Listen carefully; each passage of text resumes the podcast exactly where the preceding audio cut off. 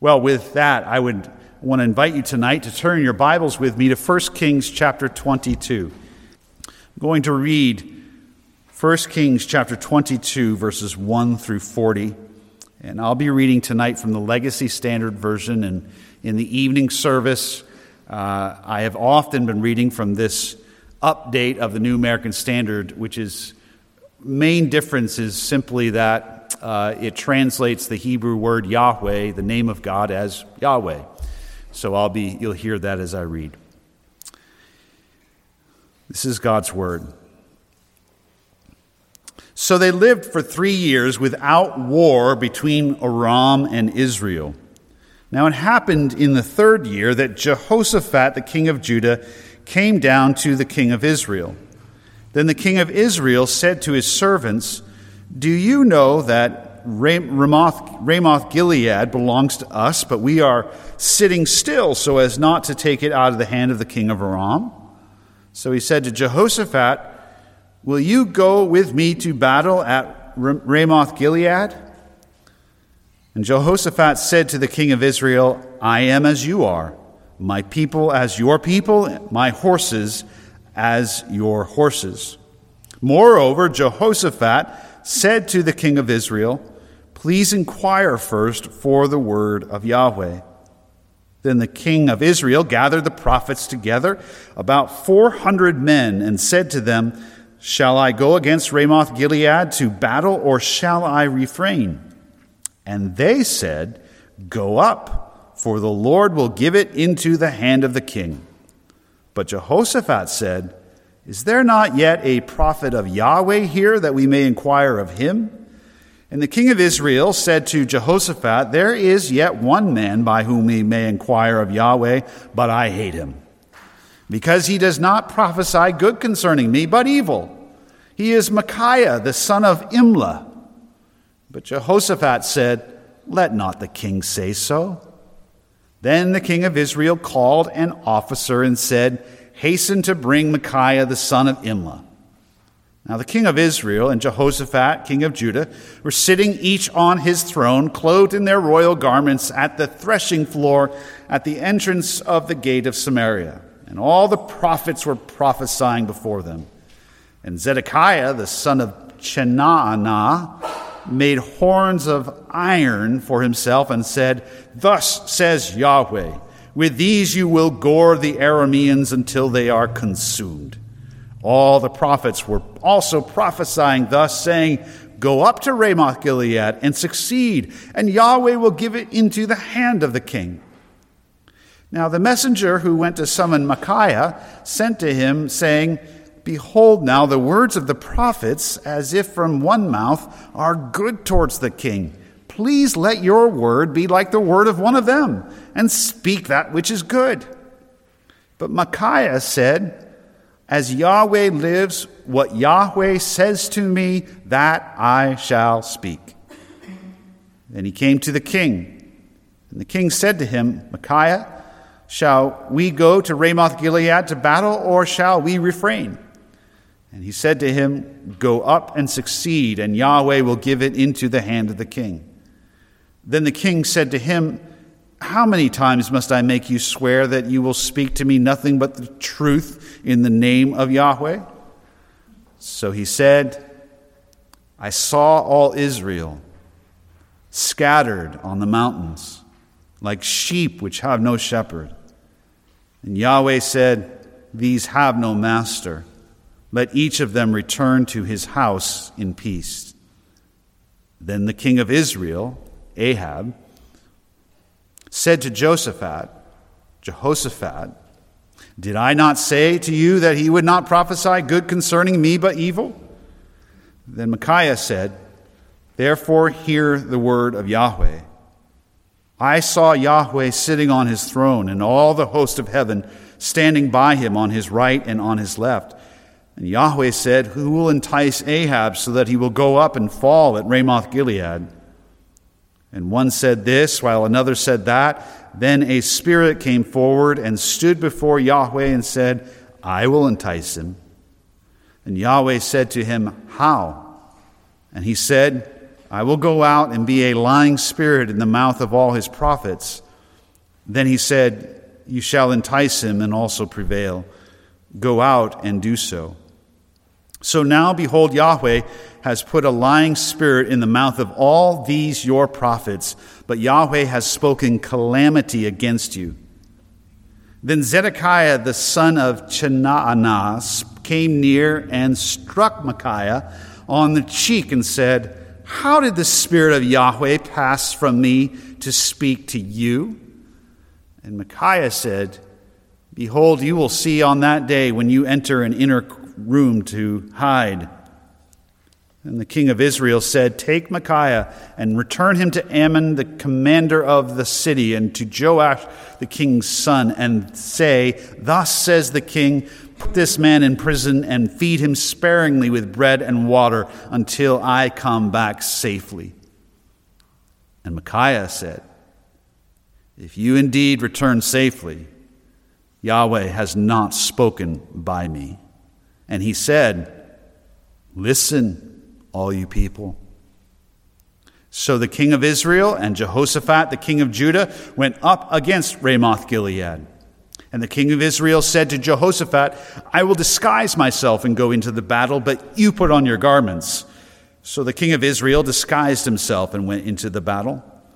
Now the king of Aram had commanded the 32 commanders of his chariots, saying, Do not fight with small or great, but with the king of Israel alone. Now it happened when the commanders of the chariots saw Jehoshaphat, they said, Surely it is the king of Israel. And they turned aside to fight against him. And Jehoshaphat cried out. So it happened that when the commanders of the chariots saw that it was not the king of Israel, they turned back from pursuing him. Now a certain man drew his bow at random and struck the king of Israel in a joint of the armor.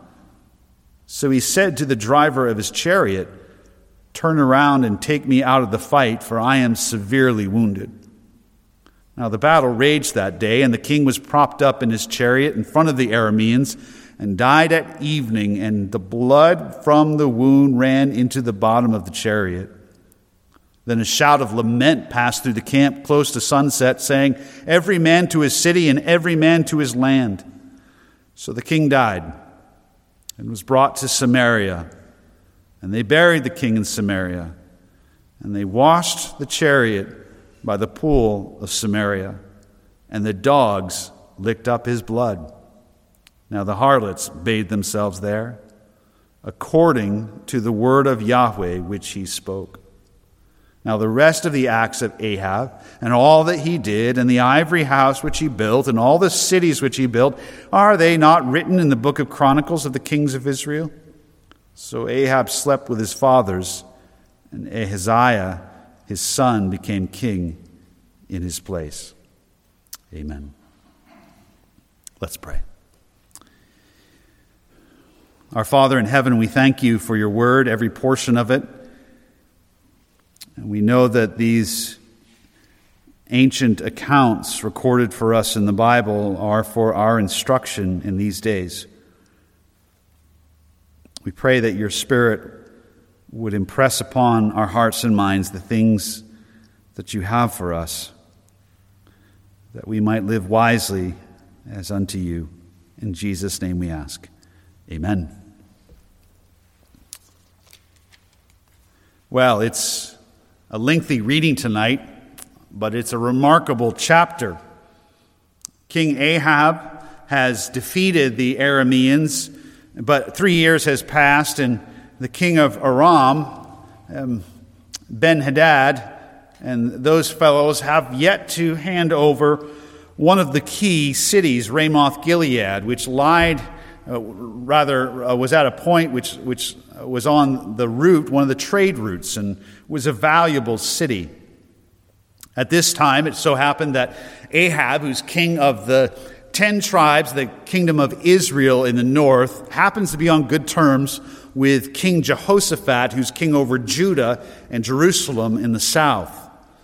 We, we know already that there's frequently been war between Israel in the north and Judah in the south, but at this present time, they are united by external threats. Assyrians are looming, and in uh, coming down, encroaching into the area, and the Arameans are again, Syria is being a problem for them. And so they're united in a common desire to keep these foreign enemies at bay. There were three years of peace, and, but in those three years, we learned that Ramoth Gilead still had not been handed over to Israel. So Ahab, when he is visiting with King Jehoshaphat, has a grand idea. Will you go up with me, verse 4, to battle at Ramoth Gilead?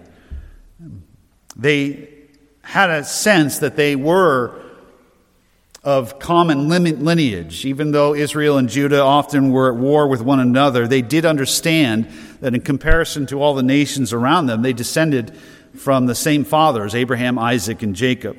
Their history was the same. And remember, there was in the north not only Baal worship, not only worship of Asherah, but there was presumably a form of worship of the true God. Remember that the king of Israel had set up golden calves in two of the capital cities of Israel in the north and had told the people, This is Yahweh, the God who led you out of Israel. Never mind that the true God had said, You shall not make any graven images. So there's a corrupt form of, if you want to call it Christianity, in the north. There's Baal, there's Asherah, there's sheer paganism, but dominant is this, is this malformed for, uh, Christianity, if you uh, to modernize it. It's, it's religion that sounds right, but does not accord with the Word of God. And the Word of God is the key theme of this passage. This is now the third time that First Kings has emphasized wicked King Ahab's interaction with the Word of God. First, at the hands of an unnamed prophet. Remember that fellow who had another prophet, and uh, rather another man, say said to him, "Hit me in the face." Uh, Kids, you haven't tried that, right? You haven't told your siblings, hit me in the face. It, you can't say, well, the Bible said I, uh, I could hit you in the face. No, that's not what that was about. But that prophet, that unnamed prophet, and he warned Ahab. And then there was Elijah the Tishbite who warned Ahab and even prophesied that the dogs would lick up his blood. And we had seen Ahab apparently repent and he put on sackcloth and he seemed to humble himself. And yet, here we find in chapter 22 that Ahab's heart remains unrepentant. And here now is the third significant time that the word of God is coming to wicked King Ahab and confronting him. I'm going to be referencing tonight a little more, maybe than usual, uh, Dale Ralph Davis's commentary on 1 Kings. And, and I'm, I'm doing this because uh, I've encouraged many of you to pick up this commentary. We've been using uh, this godly pastor's uh, uh, commentary to aid us as we go along. And, and tonight I want to uh, quote a few, uh, share with you a few quotes and reflections I think are particularly helpful. But one insight that I thought was especially helpful was this. If you want to summarize chapter 22, Dale Ralph Davis states it this way The Word of God destroys the man who defies it. The Word of God destroys the man who defies it. Now, that is not something we hear in our day. We hear the Word of God builds us up, which it does, those who are in Christ. The Word of God must be shared so that men and women can trust in Christ. Absolutely true. We hear about the sufficiency of the Word, which is true. We hear about the authority of the Word, which is true. But we rarely, if ever, hear in these days about the Word of God also judging and destroying. Now, there was a lot of judgment in last week's sermon, and I'm mindful of that as we come to the text tonight. But it is something that apparently the Holy Spirit wants to impress upon us. I was uh, visiting with some pastors, and I think I already referenced this conversation, but it came to me again. And, and uh, these friends of mine, we were talking about ministry, and, and um, one friend was, was commenting that he, he wished that more pastors in, dare I say, these hip, cool, pop, uh, sentimental uh, show churches. Um, and I don't mean to be unkind, but I, I think that's a fair kind of impression was saying, well, maybe in these days when, when things are getting so serious in our nation and times are so bad and evil is so rampant, uh, maybe these pastors will be open to returning to the Word of God and expository preaching. And, and I, I chimed in rather strongly and I said, no, because it fails. And it was kind of silent. and uh, I was a little concerned because I thought, well, I, you know, I'm not really saying the Word of God fails. That's not what I mean. I, I, the Word of God does all that God sent it for. But what I meant was this. In these days, when we're constantly, churches and Christians are looking for ways that work according to man's ways to, to build up a church, to gather in numbers, the Word of God is not necessarily considered successful because it both builds up and tears down, it both saves and judges. It doesn't fail. I didn't mean that in the sense of you can go wrong preaching the Word of God, but what I mean is it fails according to the standard of our day, which means the Word can never do anything negative. Right? That's what we think in these days. There, there, there can't be anything negative. It must all be positive. Everything must be happy. But the Word of God defies, rather destroys the man who defies it. I, I think that's a very helpful insight from Dale Ralph Davis. So I want to look with you tonight at this chapter. We'll divide it up into five headings. First, I want to look with you in verses 1 through 8 at uh, this is all about the Word of God. We're once again learning about the nature of the Word of God. And with the Word of God, we're learning about God Himself because the Word is God's. It belongs to Yahweh, the Lord, our God. First, in verses 1 through 8, we learn of the wanted, unwanted Word. Can there be such a thing, you say, as wanted, unwanted? I don't know, but that's what the, I, I thought that was helpful. I have the wanted hyphen unwanted word. It's wanted because even Ahab, the king of Israel, wants some semblance of assurance that this plan of his to go and fight against uh, Syria, the Arameans, and battle against Ramoth Gilead, he wants some assurance from spiritual blessing of some sort. And Jehoshaphat, also, who is a godly king from Judah, also wants, before he saunters off with his troops and goes into battle, wants a word from the Lord. And lots of people today think the idea of preaching the word or, or speaking the word is a good idea. I, I haven't met too many men and women who profess themselves to be Christians who think that preaching the Bible is a bad thing. There's enough of a memory uh, and in, in, the church and even evangelical Christian Christianity that we know that teaching and preaching the Bible is a good thing. So everybody's pretty happy to agree on yes, we should teach, we should preach the Bible. It seems that people want the word. We have nice copies of the Bible. We have it in different versions. We are, we are thankful for the opportunity to hear the Word of God taught, and the more engaging and interesting, the better, which, which is certainly reasonable. And so there's this, there's this seeming want of the Word, and yet when you really come down to it, when it really comes down to it, it's unwanted because it's not a word that naturally aligns with our presumptions, with our assumptions, with our built up accumulation of ideas of how things should be, our accumulated sense of, of theology that we built from little sayings here or little sayings there, other than the word.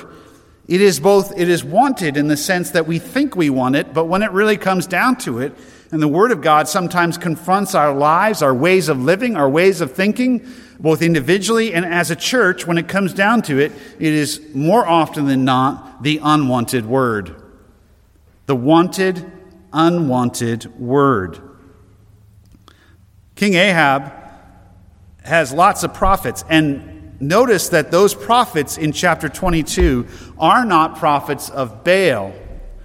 Dale Ralph Davis was helpful in pointing this out. And you notice that the false prophets, and led by this fellow, verse 11, named Zedekiah, the son of Chenaanah, that he prophesies or preaches in the name of Yahweh. Thus says Yahweh. So he's claiming to speak on behalf of the true God, the God of Israel and the God of Judah. But Ahab has plenty of guys like that. He has plenty of, of false prophets. But when it comes to a preacher, a prophet, that will really speak the word of God as it is, Ahab's not so keen on that. Jehoshaphat sees that this, this assembly of false prophets are, are not real prophets. He's, he's, he knows enough of the Bible, he knows enough of, of true godly religion that he can see this as a charade. He can see through the smoke, he can see the lights and the he can see the improv and he can see that these prophets are just are just playing to the king. They're just playing to the crowd. They're just playing to their career. They're playing the numbers.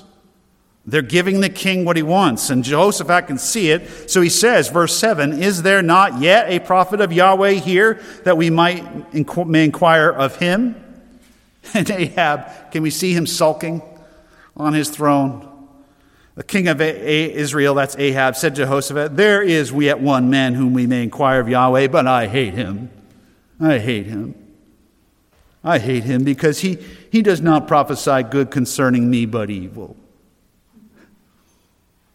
Well, the last prophet he interacted with, Elijah the Tishbite, did prophesy evil, but when Ahab humbled himself, there was mercy, not just evil. It was a mercy, remember, that astounded us because we saw the judgment of God. And Ahab, of all people, when he humbled himself, God showed mercy to him. It's like showing mercy to a guard of one of the Jewish con- uh, Nazi, rather Nazi concentration camps. I mean, Ahab was that kind of character. And yet, in Ahab's mind, all that God has for him is a bad word, an evil word. Now, we wonder where is Elijah the Tishbite? I don't know. That's one of those, if you ask me that, he's here, he's going to come back. Uh, I mean, he didn't go like to heaven and come back, but he's, he's just in the background. And here we learn of another prophet, another servant, Micaiah, Micaiah, son of Imlah. So Ahab relents to Jehoshaphat's request, and he sends for this fellow named Micaiah. The wanted, unwanted word. I just want to pause here and we need to ask ourselves tonight do I really want the word? Do I want all of it? Or do I want just some semblance of it?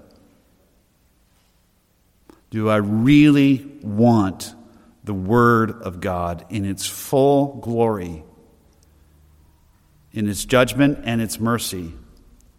Do I want the Word to search me convict me under the ministry of the Holy Spirit? Do I want it to rebuke me and correct me? Do I want it to train me for righteousness so that I may be equipped for every good work? Or do I just want parts of it? Now, it's not a bad thing that there's parts of the Bible that we cherish more than others. I don't think God is upset with us that we enjoy Romans 8 or Psalm 23 more than we do one of the lists in the book of Numbers. I think God understands. But we need all of it. It's one of the reasons why we're here tonight and why we insist on preaching from both the New Testament and the Old Testament. We need the Word, we need all of it. May it be the wanted Word among us in all of its force. Well, next we want to see look at verses 9 through 18 at the unbending word. The unbending word. The setting, again, is these false prophets, these, these preachers who are more than happy to preach a positive message. The king wants to go to battle and retake Ramoth Gilead, and it's a noble cause, and, and people seem to be excited about it. And after all, after all these years, the king Ahab and Jehoshaphat are together. This is, this is a moving story, a moving drama. And so all of these prophets, led by Zedekiah, they're working up their best theatrics to, to encourage and give a positive message. I mean, Zedekiah is just like Joel Osteen. I mean, he's up there smiling. He probably looks pretty good. And he just wants King Ahab to not worry and not to be depressed because God has a wonderful plan for his life. All King Ahab has to do is believe it can happen, and it will happen. He's lying. He's working it up in his old, own mind. But when the king sends for Micaiah, the true prophet of Yahweh, when the servant goes to Micaiah, the messenger, verse 13 reaches Micaiah, the true prophet, the messenger says, Behold now the word of the prophets, the false prophets, as if one mouth are good towards the king. Please let your word be like the word of one of them. And maybe the servant is worried about his own neck. I mean, if I bring Micaiah back, maybe I'll be associated with Micaiah and I'll look bad. So he's begging him, Come on, can't you show a little tact? Can't you adjust it just a little bit? I mean, everybody's united in this. And if, if you don't bring a positive word, it's just going to put a whole damper on the whole thing. Speak what is good. But Micaiah said, verse 14, as Yahweh lives. Does Yahweh live? Is he the living God? Yes, he is. As Yahweh lives, what Yahweh says to me, that I shall speak. That is the mandate of every true Bible teacher and preacher. What God speaks, that is what I will speak. And you're to say and to teach not what you think God told you in your head late Saturday night but you're to, as Paul commanded Timothy, to devote yourself to the public reading of Scripture, to teaching and to preaching. It's so simple. It's so simple. But it is so hard to find. Because too many, and I'll say good men, I think men who started out loving the Lord Jesus wanted to serve him. Too many men started out that way, started to be built up by others around them, telling them how much of a dynamic speaker they were, and surely God was blessing them. And, and they were told, but no, you can't just read that and teach that without lots of stories, lots of illustrations you got to be humorous, man, or else you're just not going to connect with people. In the 21st, genera- 21st century, people don't want to hear hellfire and brimstone. It's a hard life, it's a hard world. People need uplifting messages. And of course they do. I, I hope that as you come, I hope that you are uplifted as we by God's grace, try to continually point you to Christ and the gospel. It's so many men who fill, and I was going to say pulpits, they've taken the pulpits. Uh, that is one of the biggest signs to me of the unwanted word. There's no, thou shalt have a pulpit. I understand that. And I say this as one who not only once didn't think there should be pulpits, but I once myself, by myself, with my own hands, took apart the pulpit that I sat under as a boy because I thought pulpits were intrusive and I just didn't know. I didn't understand because I was being told that people need to see you. And they need to hear your illustrations and they need to connect with you. And I didn't know the history of the Protestant Reformation and even the biblical history through, like Ezra the scribe, where they built a podium for the Word of God to sit upon, symbolizing the place of God's Word among the people.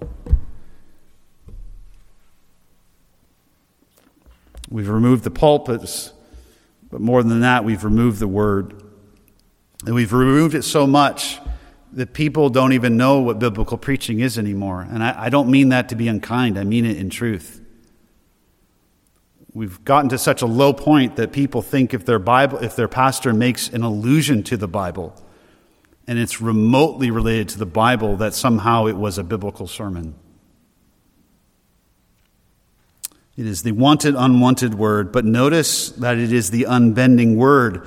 What I mean by that is God will not bend his word to the wants and whims of any generation, in any culture, at any time, at any place, under any circumstances. Because his word is as he is. Almighty holy, supreme, pure, not lacking anything, not needing to change, for God does not change. And His word, when He gave it, does not need to be updated. It does not to be edited, does not need to be edited. It is his full word and it is unbending.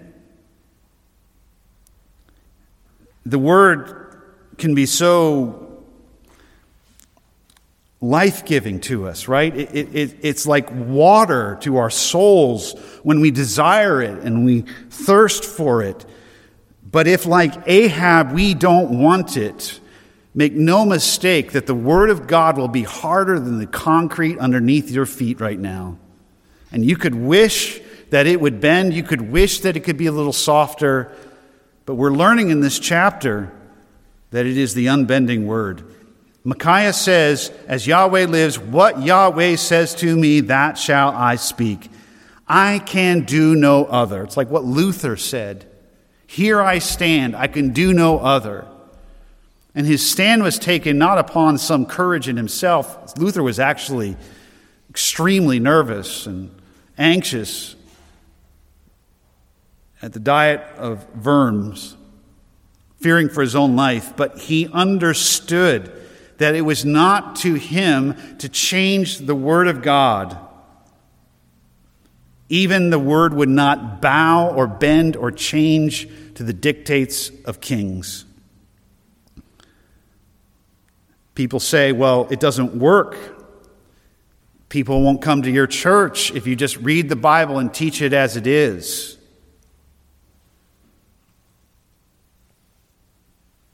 Then what's the word doing in that area?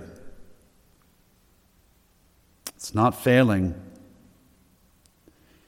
it is judging because it's revealing that men and women, no matter what they say, no matter how many religious sayings, even Christian sayings they have in their mouth, they don't really want God because they don't want His Word. The Word is unbending. It, it is such an important principle for us to realize.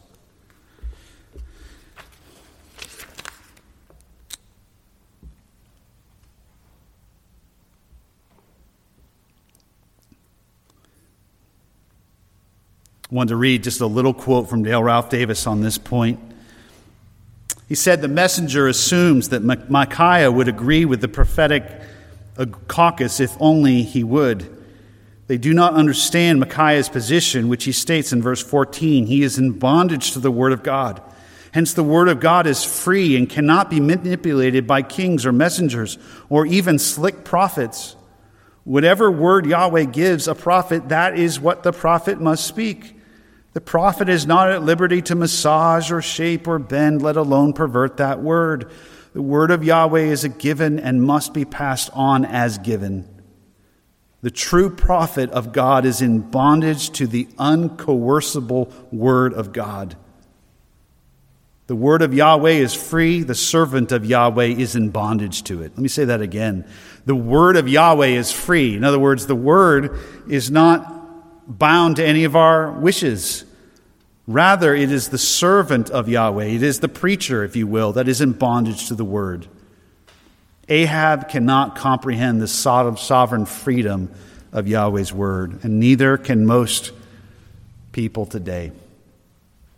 We just cannot fathom that God wouldn't update his word to appease modern sensibilities, but he won't.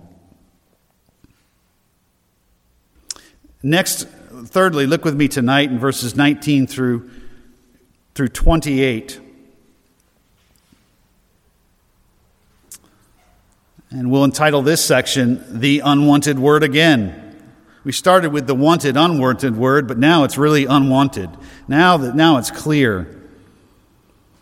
The heart of Ahab is revealed in verses 19 through 28 as Micaiah, after he is told by King Ahab to speak nothing but the truth. In verse 16, isn't that remarkable? Ahab wants the truth, but he doesn't want the truth. He thinks he wants the truth, but he doesn't want the truth. And so finally, uh, in verse 15, uh, Micaiah had sarcastically said, Go up and succeed. In case you didn't pick up on it, he's being sarcastic there. He, he knows Ahab doesn't want the word that he has to say. He knows he doesn't want the word. So, so in, in holy sarcasm, he says, along with the other prophets, Go up and succeed, and Yahweh will give it into the hand of the king. Ahab picks up on his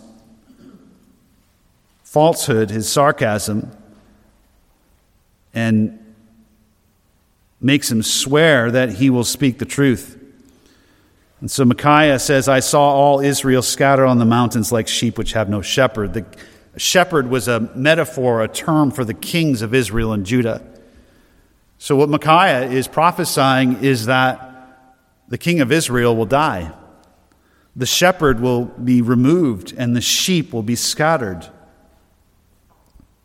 Ahab, instead of thanking the prophet for speaking the truth, turns to Jehoshaphat, verse 18, and says, Did I not say to you that he would not prophesy good concerning me, but evil?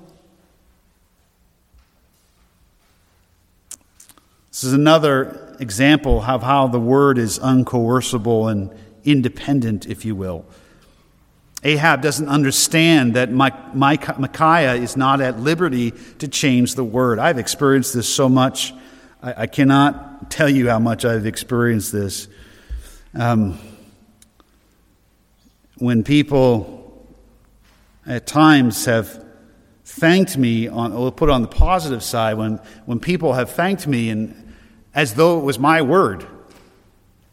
I mean, if I read it, that's not my word, and if I taught it in truth, all I did was preach the word. It, sure, I was used of God, but I'm just the messenger. You know the, the saying, I just deliver the mail, I don't write it. And that's the role of a troop of a preacher, of a faithful preacher of Jesus Christ. You, you don't write it, you just deliver it. And people will thank me, and I appreciate that. But sometimes they thank me as though like it was my word, it was my sermon. And if it was, then it deserves to be thrown out and burned up. But on the flip side, I don't know how many times I've heard somebody say, You're saying that? Well, wait a minute. I just showed you a verse from the Bible. That's God's. Am I saying that? That this is the characteristics of someone who's truly saved and someone who's not saved. I, didn't write that. I didn't write First John. I didn't. I didn't write that. I'm just. I'm just reading it to you. But you're saying that. You're saying that.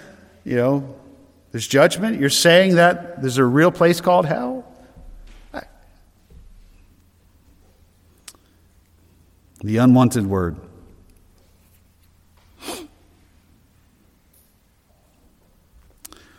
We'll finish tonight with one more point and then we'll wait we'll save the rest for next time. in verses 29 through 38. Oh, we'll finish tonight. We need to finish. We're too close to finishing. I'll move quickly. The count on it word. The count on it word. Dale Ralph Davis calls it the certain word. I'm, I'm mending that a little, mending that a little bit and calling it the count on it word. In other words, whatever God says He will do, count on it. It will be done. Whatever the word says will be done. You can count on it. That's what's going to happen. Micaiah prophesies that the king of, king of Israel, Ahab, will be killed. And more than that, he reveals a vision. We missed, I'm sorry, I missed this section where, where uh, he shares a vision of the throne room of heaven. It's a remarkable scene to us. It's maybe a little disturbing. What's going on? God is judging Ahab. God is seeing Ahab's unrepentant spirit his wickedness, his rebellion against the Lord, and judgment has come. And he's even telling Ahab how he's going to judge him. There's going to be an enticing spirit, spirit that will go into his false prophets and lead him astray. And Zedekiah, the false prophet, is incensed and goes over and, verse 24, strikes Micaiah on the cheek. He mocks him. How could you dare say that what we're saying isn't true? How could you dare say that we are, we are being influenced by Satan? That's an unthinkable thought today as well. We, we just we cannot bring ourselves to consider that wherever the Word of God is not preached in truth and the gospel is modified or covered over, that there's a there's a devil, there's a satanic influence behind that. Did I say that the preacher's demon possessed? No.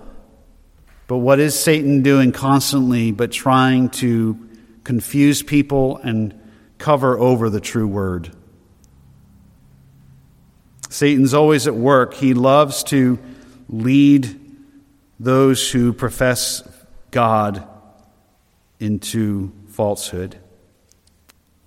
Someone asked me just this past week, why are there so many different religions? Why are there so many different churches that teach crazy things? Why is there so much chaos? Why is there so much of these charlatans on the TV, health, wealth, gospel preachers? And the answer is really simple. Because we have a spiritual enemy, the enemy of God and of Christ, who loves nothing more than to support and fund false preaching, false teaching. Note it. And so, Micaiah proceeds.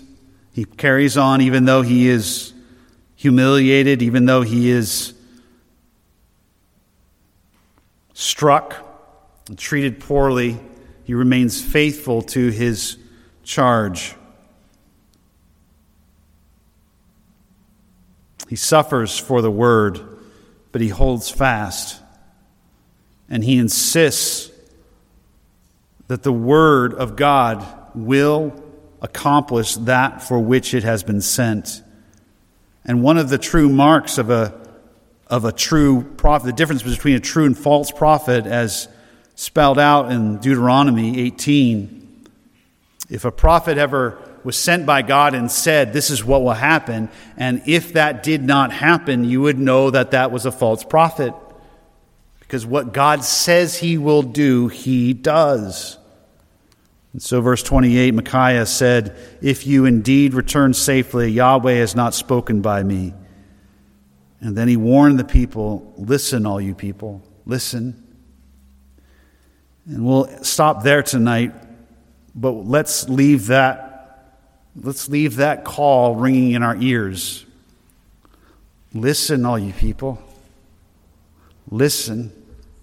Listen to the word as it is, not as we would want it to be. Listen to it in its fullness. Listen to it as coming from the very heart and mind and throne of God. Listen to the word. And don't be like Ahab. Don't dismiss it, don't push it off, don't resist it, and certainly don't defy it. Because we're going to learn next time we come that indeed the Word of God does destroy the man who defies it. But the man or woman, boy or girl who loves it and heeds it, what will he or she experience? Life. I end with Psalm 1. We referenced it this morning in relation to Jesus Christ. How blessed is the man who walks not in the counsel of the ungodly, but his delight is in the law of God, and on it he meditates day and night. Uh, the difference between ultimately being blessed and being judged is what we do with the Word of God. May God grant that we respond to it and listen. Let's pray. Once again, God, we thank you for the warning concerning your word because we are so prone to dismiss it. This is our constant battle, our constant challenge is to read your word and to hear it and to receive it. So please help us as those who know of your Son, Jesus Christ, and how he came and lived for us and died for us that all the prophecies of the Old Testament came true concerning him. Help us especially to cherish this word in all of its glory, to love it even when it confronts us. Grant to us humble hearts and grant us faithful preachers. Have mercy upon me, O God. Have mercy upon the men who preach and teach your word in this area. And may we read what you have written, and may we preach what you have written. And may we not amend it, may we not downplay it, may we not belittle it, may we not edit it, may we not keep from your people, the people of Christ, the whole counsel of God. We ask this in Jesus' name. Amen.